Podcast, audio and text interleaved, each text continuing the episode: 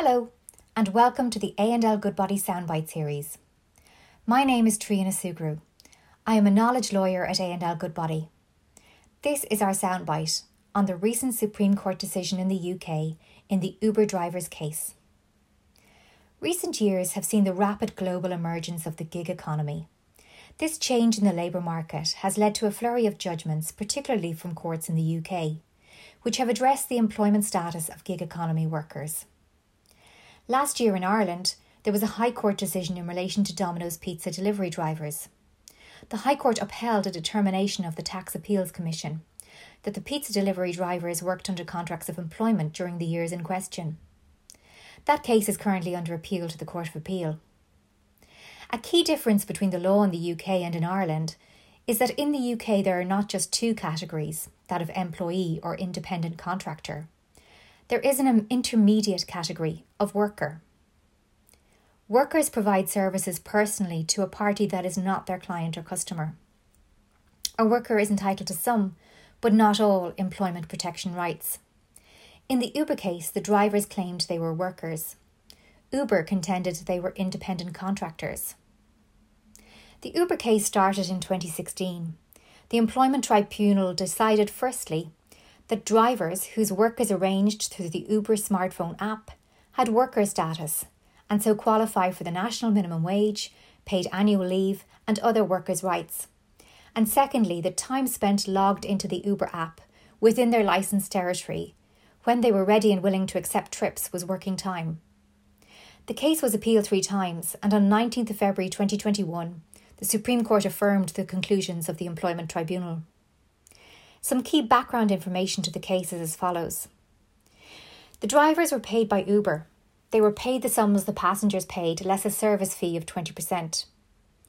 While the driver did provide their own vehicle, it had to be of an accepted make and model, in good condition, no older than a specified age, and preferably silver or black.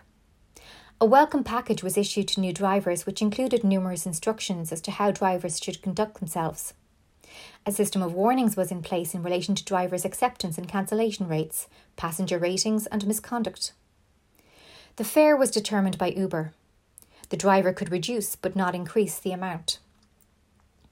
Uber reserved the right to adjust or cancel the fare if, for example, there was a passenger complaint.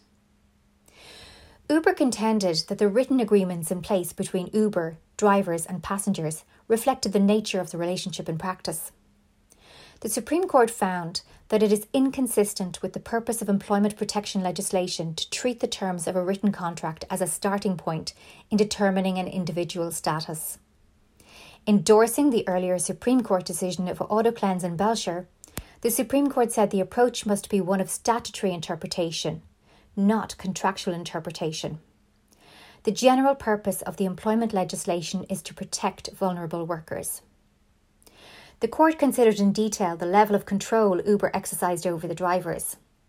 Important indicators of control were firstly, Uber set the fares. The notional freedom to charge a passenger less than the fare set was of no benefit to the drivers. Secondly, the contractual terms were dictated by Uber, and the drivers had no say in them. Thirdly, Uber exercised control in terms of the driver's choice about whether to accept a ride when he was logged on, and also in terms of the rating system.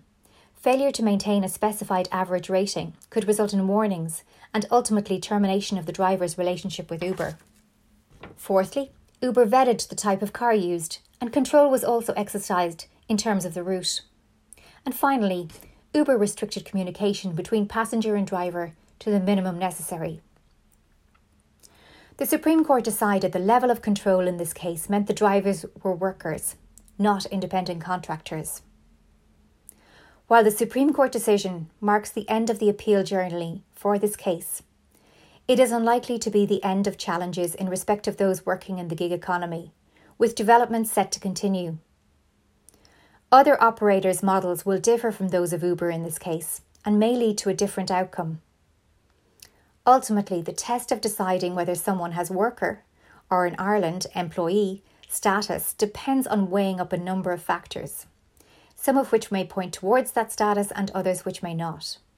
One thing is for sure there is no presumption that the written contract represents an individual's true status. I hope you found this overview helpful. I can be reached at tsugrue at algoodbody.com. Thank you.